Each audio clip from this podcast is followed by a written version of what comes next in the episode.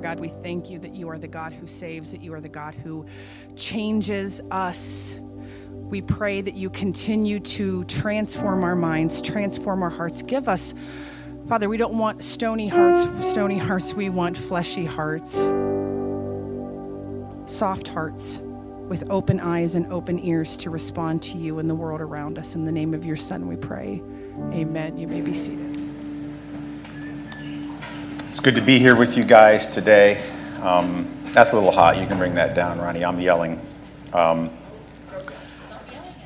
Stop yelling. My name's Joe Davis. I'm the pastor here. We got a lot to cover today, so I'm just going to get right to it. Today's sermon title is called Something's Different. Now, I don't have a lot in the way of introduction because there's a huge chunk of scripture we're dealing with. We're dealing with close to 40 verses today. I won't read them all, don't worry. But you may not realize it, but redemption and transformation are the most important, compelling part of a good story. I mean, in every good movie, there is a central theme. Among other themes, there is going to be a central theme of redemption woven into the plot. I mean, think about your favorite movie. You could probably pick out, if you really think about it, one of your favorite parts is this idea of transformation where somebody who is dark is transferred and transitioned into a character of light or goodness. And the same thing is true in real life. Transformation is actually where inspiration lives. And when there is undeniable, tangible, objective evidence of change in lives, whenever there is evidence of this beautiful metamorphosis of God changing us into Christ's image, it is the place where we really start to learn what it means to survive in Egypt. For those of you that aren't aware, Egypt is a metaphor for the world as we've been studying this life of Joseph. Surviving in Egypt is a way of saying how we survive in this world day to day. The reason that transformation is so important is because subconsciously we can all relate to the story, the idea of transformation or redemption. Why? Because we know it is what we ultimately desire to be, which is transformed. Even those who don't believe in our Savior Jesus want to be changed. They want to be made better. They want to transition to being a better person. Nobody says, I want to continue to be the worst possible version of myself for the rest of my life. But what's really cool is when we see it begin to happen in others, the reason it is so inspiring is because it is actual, tangible proof that God is working. It encourages, inspires, motivates, and gives us assurance that we are not alone. So that's going to be the focus over the next few weeks. A story of transformation that frankly just blew me away.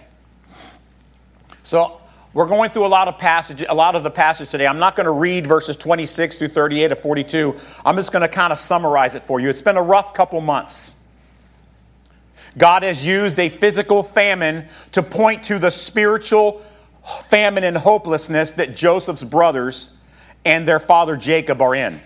Remember, if you remember correctly in the story, Joseph is now basically in charge of Egypt, and his brothers come. They don't know it's him. And he treats them harshly based upon what they've done to him in the past. And he's testing them. And his testing has brought their sin of selling him into slavery and lying about it into the forefront of their minds. Then they spent some time in jail, and their time in confinement has led to them confessing to one another their sin against their brother. We see that in Genesis 42, verse 21. They say, look, the reason all this has happened to us is because of what we did to our brother Joseph. So they get the grain from Joseph. We talked about that last week. And they got their camels and they're going home. And halfway home, one brother finds that the money he was supposed to pay for the grain has been put back into his sack. That's a little bit frightening. How in the world? Wait a minute. How did my money that I was supposed to give to that ruler that Pharaoh put in charge of the grain, which was their brother, they didn't realize it. How did that get back into my bag? So these guys come home, remember what's happened. Joseph have said, look, I'm going to keep your brother Simeon, and if you really are who you say you are, you'll bring your youngest brother Benjamin back to prove it, and then I'll release Simeon. So they get home, and they see their father Jacob. You know, they've been through this before, where they go to their father and say, Dad, listen, I got a story to tell you. One of our brothers, one of your boys, he's not with us anymore. This time is different, though. They actually tell Jacob exactly what happens. Listen, this guy running Egypt now accuses us of being spies, and he took Simeon, and he's being held there until we return with Benjamin to prove that we are who we say we are. And Dad, we've desperately got to go back to Egypt. We've got to return this money, and we've got to get Simeon back.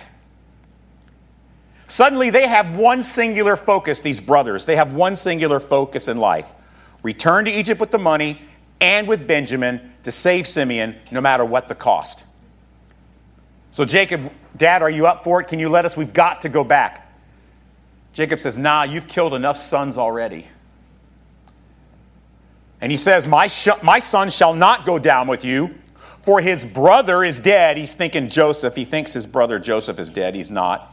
And now my other son, Benjamin, is the only one left. You see this? It is clear favoritism. He's not the only son he has left. He has 12 sons. He thinks one is dead. He says, I'm not going to let you take my last son. Dad, we're your sons. Can you imagine how much that must have hurt them to hear that? Still clear favoritism over the sons born to Rachel instead of Leah. All right, so today's passage. Genesis 43, 1-15.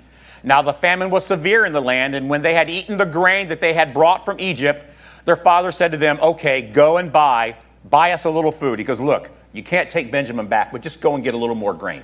Maybe the famine will stop. You're going to have to go back and buy more. But Judah says to him, the man in charge solemnly warned us, saying, you shall not see my face unless your brother is with you, talking about Benjamin. If you will send our brother with us, then we will go down and buy food. But if you will not send him, we will not go down. For the man said to us, you shall not see my face unless your brother is with you. And Jacob said, Israel, Jacob, same person, why did you treat me so badly as to tell this man you had other brothers? Why did you tell him you had other brothers? Why didn't you just be quiet about it? And the brothers respond. They replied, the man questioned us carefully about ourselves and our kindred, saying, is your father still alive? Do you have another brother? What we told him was an answer to these questions. Could we in any way know that he would say, bring your brother down? And Judah says to Jacob, his father, send the boy with me. We will arise and go that we may live and not die, both we and you, and also all your grandkids. I will be a pledge of safety from my hand. This is Judah talking. From my hand you shall require him. If I do not bring him back to you and set him before you, then let me bear the blame forever. In other words, kill me. If we had not delayed, we could have gone there and back twice already, Dad.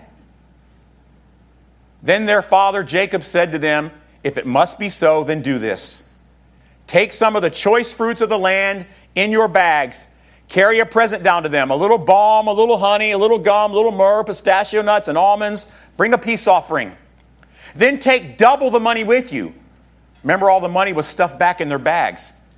Jacob says, take this gift, and whatever money they left in the bags, take double with you so you can buy more. Carry back with you the money that was returned in the mouth of your sacks. Perhaps it was an oversight. Of course, it wasn't. Joseph put it there on purpose to see if they were honest. Take also your brother, Benjamin, arise and go to the man. May God Almighty grant you mercy before the man, and may he send back your brother, Simeon, and Benjamin. And as for me, if I am bereaved of my children, I am bereaved. He says, look, whatever happens, happens now. I'm in a bad spot here. So the men took this present, and they took the double money with them and Benjamin. They arose and went down to Egypt to stand before Joseph. History of this passage. I want you to see this as a desperate family. Jacob says, you lost Joseph, you left Simeon behind, and now you want to go back with Benjamin too? No way, you must think I'm crazy. Fool me once, shame on me. Fool me twice, three times? Jacob was afraid when the money was found in the sacks from Egypt, but he did not fear the divine retribution like his sons did. I think it's clear he's afraid that his sons had some grand plan of deception. After all, if you remember the stories at all, that's what Jacob was. He was a deceiver, like father, like sons. And first Reuben tries to implore his dad, listen, Dad, trust me. I swear on the life of my kids, if we don't bring back Benjamin and Simeon, you kill your grandkids that belong to me. That's kind of a ridiculous offer. And Jacob rejects it. I'm not going to kill my grandkids because you screw up. No way he's going to trust any of Leah's kids after what they did before. But frankly, he's out of options. Now things have gotten worse. He is faced with the choice of starvation for his family or sending his brothers out to buy more food. He sends them to Egypt to buy more grain, but they can't go back without Benjamin and some money. And Judah explains, Dad, this is a life and death scenario. I don't think you understand. I'm willing to bear the blame if it doesn't work. Just a little reminder, Judah is the line of Jesus. There's fascinating typology here at work. Dad, send me. Hold me responsible. I will bring Benjamin and Simeon back. Think about this. A guy that had sold his brother into slavery is now willing to save his other brothers at the cost of his own life. Dad, how are we supposed to know this is going to happen? We didn't do it on purpose. This is not a grand plan or a scheme to get you to get rid of Benjamin because we hate him just like we hated his brother Joseph. That's not what's going on. But listen, Dad, if we show up without Benjamin and the money, we are going to go to jail. Jacob has no choice. He must risk Benjamin for the sake of Simeon and to avoid starvation for his family. Judah finally convinces him, explaining, we could have made 2 trips in the time it has taken us over the last couple of months to argue this. It's been 2 months. What I want you to see here is these are different brothers. Notice that this time when they returned to Jacob, they didn't lie to their dad. They tell the complete, entire truth. It's a very similar temptation, frankly, as to what they faced with Joseph. Money over a brother. But the actions are very different now. Brothers that once felt justified in selling their youngest brother into slavery because of their jealousy, that felt justified to cover their own backside with an elaborate scheme of how Joseph was eaten by a beast. Now they are willing to sacrifice their own kids or their own lives to assure the safety of both their other brothers and the welfare of their family. It would have been easy just to leave and fend for themselves and go incognito and buy grain just for them and their kids. But no, these are different brothers now. It's amazing. And so they returned to Egypt. Notice this time when they returned, they had been truthful. And now they start a very long, treacherous journey back to Egypt with noble intentions of honoring their dysfunctional, favoritistic father. They had the honorable intention of rescuing their brother and returning all the money that was accidentally put in their sacks. Just so you understand how far this is. The travel they have to go from Canaan to where the capital is, where they're buy grain and run into Joseph, is probably about 200 miles. No big deal, right? Just hop in the minivan and go.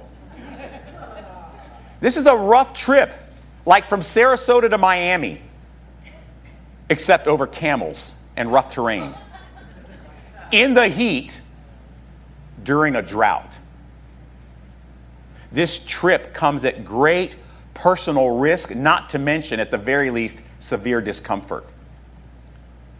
Not to mention also the fact that Judah has guaranteed his father a good outcome. And if it doesn't happen, hold me responsible. Put me to death for murder. This is without question. Listen to this. This is without question the most important task these men have ever or will ever undertake. A lot is riding on their faithfulness and their transformed hearts. In many respects, this is the ultimate purpose for their whole lives, ordained by God before they were even born. This is what's going on now. This treacherous trip to Egypt full of unknowns. So that's the history. What about the spiritual? What about God? What is he doing and why and how does he do it? I want to study God's sovereign grace in Egypt. First of all, it's very clear God has been working. I want to read this verse to you. Romans 8, 28 through 30. Here's what it says. And we know that for those who love God, all things work together for good. For those who are called. In the Greek, it actually says those who are the called. Fascinating. Those who are the called according to his purpose. For those whom he foreknew, he also predestined to be conformed to the image of his Son, in order that he might be the firstborn among many brothers. And those whom he predestined, he also called. And those he called, he also justified. And those whom he justified, he also glorified. This is what's going on. God has been working. It is crucial that we recognize this. It's been very easy to focus on Joseph this whole time. Oh, Joseph good, brothers bad. But it's important that we recognize God's hand has been at work not just in Joseph, but over the past 25 years since they sold him into slavery, he's also been working in their lives. Somehow the Spirit of God has caused a glorious, miraculous change in their hearts. For 25 years, God has been working. He's been calling. He's been transforming. He's been molding. He's been shaping these men, changing their values. And God has not brought them to a place to face their sin against Joseph as some sort of eye for an eye situation. He's not looking to give them retribution for what they did. No, he is looking to give them through this confrontation. We talked about this a couple of weeks ago. He's trying to give them an opportunity to see what he has done in their hearts. In fact, God has been lovingly, personally involved with the spirituality of these scoundrels just as much as he has been in Joseph. And through his sovereignty, through his love, through his mercy, through his grace, God uses an impersonal Egyptian famine for his means of redemption. He has taken the impersonal hardships of Egypt and molded them into a personal journey of transformation for these really bad brothers. A personal, infinite God that loves his called out children and seeks to save and sanctify them despite everything that Egypt puts in his way. He is using everything and anything necessary to make sure what? That Joseph's brothers are turned into Christ-like children. And what we see is relentless repentance on their part. These brothers aren't the same fraternal slave traders they were before. There is every thinkable pressure still working to influence them to return to their deceptive behavior of 25 years ago. All the things that made them hate Rachel's sons, Joseph and Benjamin, are still there. In that regard, Egypt hasn't changed at all. They still deal with Jacob's blatant favoritism of Rachel's boys over them, but jealousy no longer rules them. There is still real danger, even in taking this treacherous journey back to Egypt, but fear no longer rules them. There is still temptation to look out for themselves, but selfishness no longer rules them. Now a desire to do the right thing motivates them. They are relentlessly, for 2 months, they've been trying to tell their dad, let us go, let us go. No way. Yes, no, yes. Please, Dad, please, Dad. They are relentlessly committed to doing everything they can to get Simeon and Benjamin back safely, to bring food to their father's house and return the money that was accidentally left in their sacks. They now have a love for their brothers. They now have integrity with money and honor for their dysfunctional father. It's amazing. He's not a good dad, but they're trying to be good kids. When you compare the brothers of chapter 43 with the brothers of chapter 37, it's a stunning transformation. And all of this sovereign grace that God works in their lives was for our benefit. I mean, usually when we think of the story of Joseph, we only remember the treachery of the brothers. Right? I mean, that's the first thing we think. Yeah, life of Joseph, cool story. Brothers bad, but Joseph won in the end. But the role these brothers play Get this now. This treacherous journey they're about to go on, the role these brothers play ends up being just as important to God's plan for his church as Joseph was. If God does not make them faithful in these journeys to Egypt, our Savior from the line of Judah is never born. And we are not here today. I have to say, the work that God did in the hearts of Joseph's brothers is just as inspirational as what he did with Joseph. So let's talk about the personal side of this, I want to talk about the miracle of transformation. So this is my social media campaign this week. The best part of Egypt is seeing God transform lives in spite of Egypt. So for me, you can see why this might be the most exciting part of the story. Why? Why is this redemption part? Because if we're honest, if you really are honest, you'll admit we're more like the scoundrel brothers than we are Joseph. I mean, we like to identify with Joseph, but he's sort of like a one in a million guy, isn't he? With his talents, his skills. Most of us aren't Joseph. Now, below the surface, frankly, sometimes at the surface, we are the dysfunctional sons of Jacob, those other 11.